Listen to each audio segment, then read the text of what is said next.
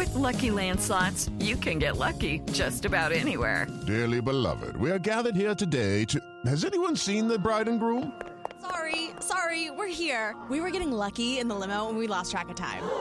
No, Lucky Land Casino, with cash prizes that add up quicker than a guest registry. In that case, I pronounce you lucky. Play for free at LuckyLandSlots.com. Daily bonuses are waiting. No purchase necessary. Void were prohibited by law. 18 plus. Terms and conditions apply. See website for details. Lynn Norris. Here's your daily tip from the experts at Real Simple. How to protect yourself from identity theft by Hiranmaya Srinivasan. Identity theft can be really damaging to your financial well being and security. Identity theft is when someone steals your personal or financial information and uses it for things such as getting new credit cards in your name, stealing your tax refund, using your health insurance, or making purchases with your credit cards. In a report released by the FTC called Consumer Sentinel Network Databook, identity theft was the most reported type of theft in 2020, resulting in $3.3 billion in total fraud losses. According to an analysis by Consumer Affairs, the increase in identity theft and fraud might be due to the amount of people working from home outside of corporate firewalls and protections. Here are some ways to help protect yourself against identity theft and keep your personal and financial information safe. Protect your social security number and card.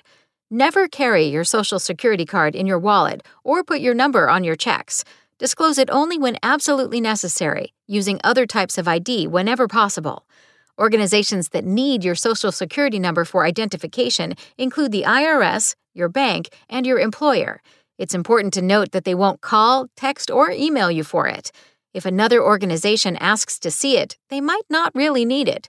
Ask them why they need it, if another form of ID is acceptable, or if you can just provide the last four digits. Buy a shredder. Some identity thieves go dumpster diving to retrieve personal information. Always tear up receipts, old credit card statements, and other personal documents. Running them through a shredder is even better. Deposit all outgoing mail in secure mailboxes, preferably at a post office. Set up secure locations for personal information. At home, have a safe or a lockable file cabinet in which you can store sensitive material. Store digital copies of your important documents in a password protected hard drive. While you're at work, stow your purse or wallet in a desk drawer or a cabinet. One with a lock is best. Set up multi factor authentication to protect your information online and on your phone. Set up multi factor authentication when you can to protect sensitive personal and financial information in online accounts. This can be getting a passcode through text or an authentication app or a scan for your fingerprint or face. Do not give personal information to someone who calls, emails, or texts you. It could be a scammer. Get Fraud Alert. Most credit card companies offer fraud protection, some for free and others for a slight fee. These programs alert you when there are any abnormal purchases or activity on your account. Consider a credit freeze. A credit freeze prevents credit card companies and other third parties from viewing your credit report. It gives you a little more protection than a fraud alert, but also a little less leeway. You'll need to lift the freeze if you want to apply for a loan or a credit card. Create intricate passwords.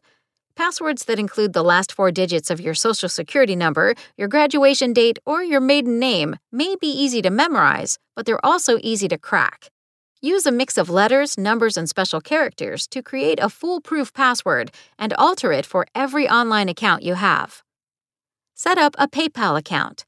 If you're an avid online shopper, register your information with this secure third party service and you won't need to disclose it to other sites.